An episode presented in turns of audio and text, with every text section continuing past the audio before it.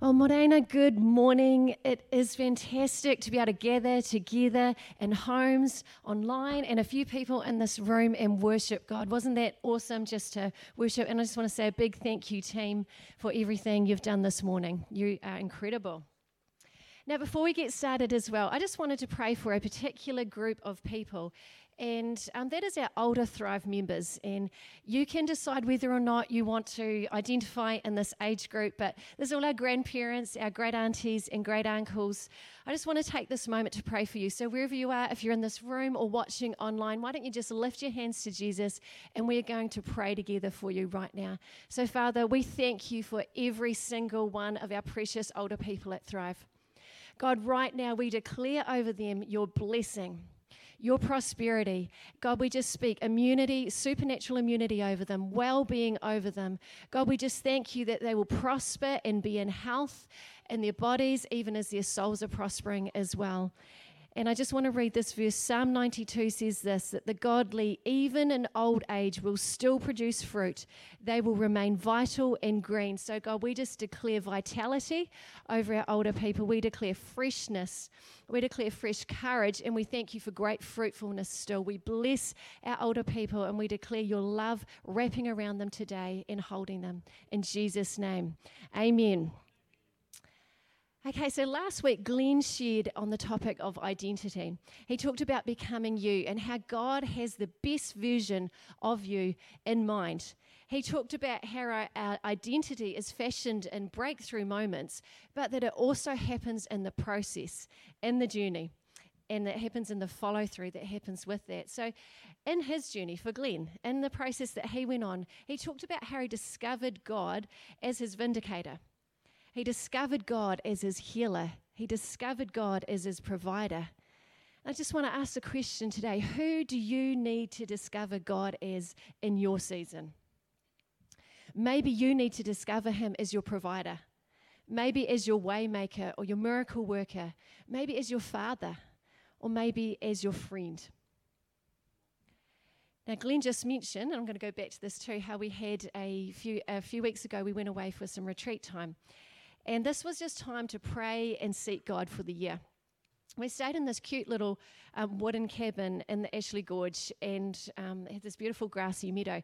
And I remember the first morning just walking around this meadow, just praying and worshiping. And I felt like God said that the song House of Miracles is a song for Thrive for this year. You know, we're believing that this house, that Thrive Church, would be a house of miracles. We're believing that every house gathering would be a place of miracles this year. That every home represented in Thrive would be a place for miracles to happen. You know, in every place of great need, every cry of desperation, every situation that can only be answered by but God, we are believing that miracles will happen, that turnaround will take place.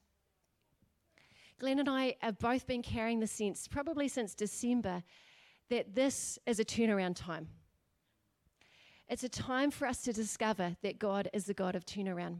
And if you're taking notes today, this message is called Turnaround Time. Now, this morning, we're going to go, we're going to take a wee journey back in history to a location, to a place of turnaround a place where God took a region from being a place of absolute desolation to a place of miracles. Now, many of you will know Isaiah 9, this incredible passage. You'll know this bit at least. It starts like this For to us a child is born, to us a son is given, and the government will be on his shoulders, and he will be called Wonderful Counselor, Mighty God, Everlasting Father, Prince of Peace of the greatness of his government and peace, there will be no end. This scripture is just so full of hope hope in who Jesus is. But let's go back to the verses before this. And herein, I believe, lies a promise of God for us and for our nation at this time. So let's go right back to the beginning. Isaiah 9, verse 1 says this Nevertheless, there will be no more gloom for those who were in distress. In the past, he humbled the land of Zebulun and the land of Naphtali, But in the future, he will honor Galilee of the nations by the way of the sea beyond the Jordan. So, what does all that mean? Now, to be honest, I had read that before and just passed over it. But this is an important passage of scripture. And I just want to break open to you this morning what is so important about Zebulun and Naphtali. So, first of all, they were two of Jacob's sons. So they were two of the brothers that sold Joseph into slavery. So, not such great guys right then. But they had areas of Israel named after them, areas way up north near the Sea of Galilee. And I think if the PowerPoint's working, we do have a map. Here we go. So, Zebulun is that purple place, and Naphtali is the kind of orangey, yellowy colour just to the right of it. So, right up north near the Sea of Galilee. Now, one thing that made life especially tricky for the people that lived here is that soldiers from other places would kind of just march down through their land when they were going to take possession somewhere else. So they would kind of cause all sorts of destruction and death um, as they did that. Now, interesting side note that the most famous prophet to come from this area was Jonah. Now, eventually, this area was overrun by the Assyrians, and the Israelites were sent into slavery and those who um, stayed behind were just kind of like assimilated by the other people groups. So this region lost its identity, they lost who they were as a tribe. Now let's put ourselves in their place for a moment. There's enemies tramping through the land, there's people being killed, people taken into slavery, there's darkness, there's fear, there's oppression. This is a place of destruction, of loss, and of loss of identity, of hopelessness. And for the people in this region, they must have been thinking, like, who am I? They must have carried that deep sense of who am I? Where do I actually fit? But, and this is the but God moment, and this is super cool if you've never heard this before. Where did Jesus begin his ministry and carry out most of his work? In the land of Zebulun and Naphtali. This area was home to Jesus. Those very regions that had suffered so much became the place, the first place for people to enjoy the blessings of Jesus' ministry. He did so much of his work in Zebulun and Naphtali, the place of desolation. It was here that Jesus walked on the water. It was here that some of those who would later become disciples caught the miraculous catch of fish. It was here that Jesus calmed the storm. It was here that Jairus' daughter was raised back to life. It was here that the woman with the issue of blood was healed.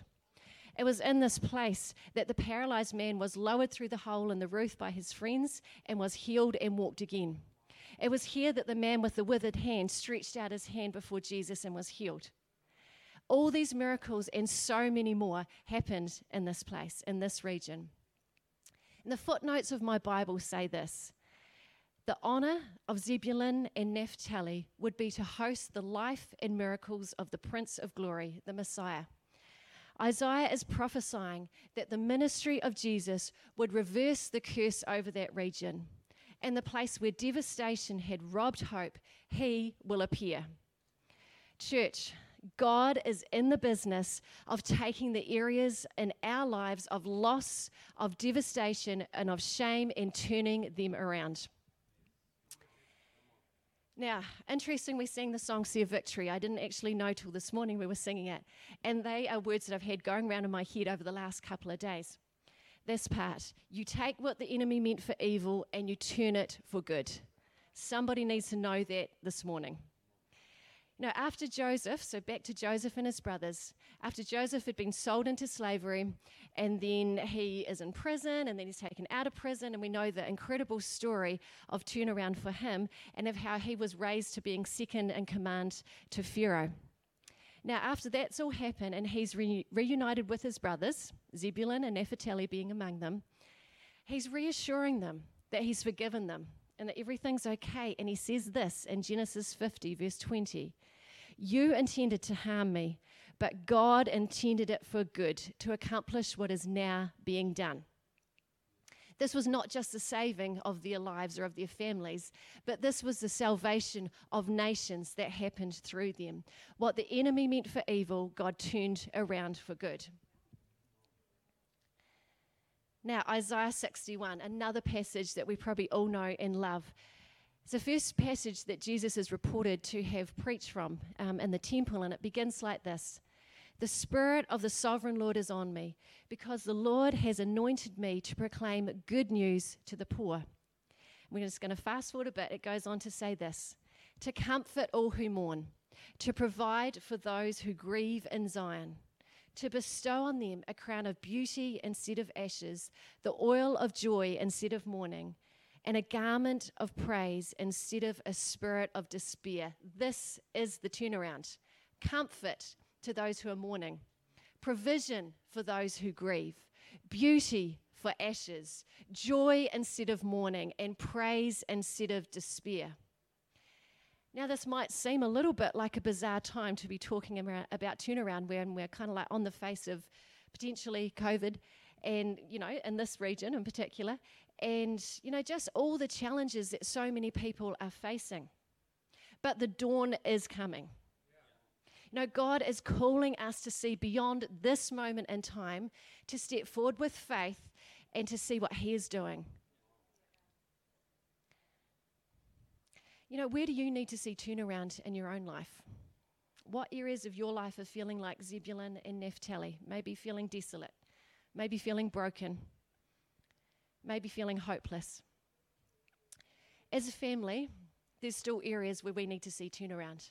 But I just want to take a moment to testify this morning of some of the areas where we have seen turnaround because there is so much that God has done in our family and for our children, big and small turnarounds. Just going to list a few hopelessness to hope, miscarriage to double portion blessing, i.e., twins. Now, when we miscarried our baby after Abby, it was an incredibly tough time. And then a lady in our church just felt prophetically that somebody in the church was going to have twins. And so there were a few people before us that had their scans and single babies. And then it was our turn for our 19 week scan, and twins became a reality. Now, last week we celebrated Asian Tristan's 16th birthday. So I just want to give testimony to Double Portion Blessing. So, more turnarounds lack to provision, sickness to healing, breakdown in relationship to relationships restored, fear to peace, broken dreams to dreaming again, brokenness in spirit to wholeness in spirit, slander to truth seen, self hatred to identity, anxiety to courage. God has turned around so much for us, and He's doing it for you. When we allow Him to, God takes those area of, areas of pain in our lives and He turns them around. And just like Glenn's word on identity, you know, turnaround or breakthrough can happen in a moment, but it also happens in the process. And so I just want to give you four ways that you can position yourself for a turnaround. And the first one is recall. Recall what He has done just like I did then. And that was actually a really good exercise for me to do that. Bring it to mind. If he did it before, he can do it again. And Revelation says that the Spirit of Jesus, nope, get this right, follow my notes. The testimony of Jesus is the spirit of prophecy. So, like, our testimony is like a prophetic word of God, do it again. So, recall, bring to mind what he's done. The second thing is others. And I love the prophetic word that Mitch released last week about um, our church as a body and in the different home gatherings that we've got, the different gatherings that are happening at this time, that it would be like an, a particular muscle group that is being strengthened in a, in a certain area, and that when we come back together, we will be stronger as a whole because of it this is what the body of Christ is all about. It's about togetherness. It's not all up to us. It is not all up to you to do this on your own. We were never created to do life alone. So, who has God positioned around you to stand with you at this time? The third thing, the third way we can position ourselves for turnaround is to stand. In Ephesians 6, it talks about the armor of God, and then it goes on to say, having done all, stand. Stand on the word of God, stand on his promises. And remember, I had to remind myself this recently God's word has no expiry date. The prophetic words spoken over your life do not expire. And the final thing to do to position yourself for turnaround is to believe again. Ask God for the gift of faith to believe again. You know, circumstances and disappointments can just kind of rob us of, of our trust, of our hope. They can steal it away. So just pray and surrender those disappointments to Jesus. Ask Him, help me to trust, help me to hope again. Another passage of scripture that God's taken me towards this year is Hebrews 11, and that's that um, amazing passage on um, faith and our, the heroes of our faith. And it says this about Abraham and Sarah By faith, even Sarah, who was past childbearing age, was enabled to bear children because she considered him faithful who had made the promise. Her faith was in God, the one who is faithful. And the Passion Translation puts it like this, talking about Sarah. The authority of her faith rested in the one who made the promise, and she tapped into his faithfulness. Church, this isn't about us trying hard to believe. It's not about us ourselves having to kind of conjure up that faith. This is having faith because we trust fully in God because we trust in His faithfulness and His character and His identity and His ability. The strength of our faith rests in who He is. Now let's just stand like in this room, and if you're watching with us online, let's just take this moment just to stand together, and I'll just invite um, somebody up to come and play the keys as well. Isaiah 9 goes on to say this about Zebulun and Naphtali. The people walking in darkness have seen a great light. On those living in the land of deep darkness, a light has dawned. You have enlarged the nation and increased their joy. You have shattered the yoke that burdens them, the bar across their shoulders, the rod of their uh, oppressor. Over Thrive and over this nation, this is a time for turnaround. And I prophesy that light is dawning that burdens are breaking, that joy is increasing. It is turnaround time. God has gone ahead of you and prepared your turnaround. Now, where are you believing God for a turnaround in your life right now? Where do you need to see a miracle?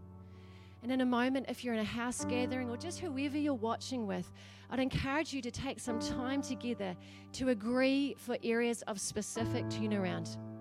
But first, we're going to agree together as Thrive family, right across this region. We're going to agree together for a release, first of all, of the gift of faith through this church.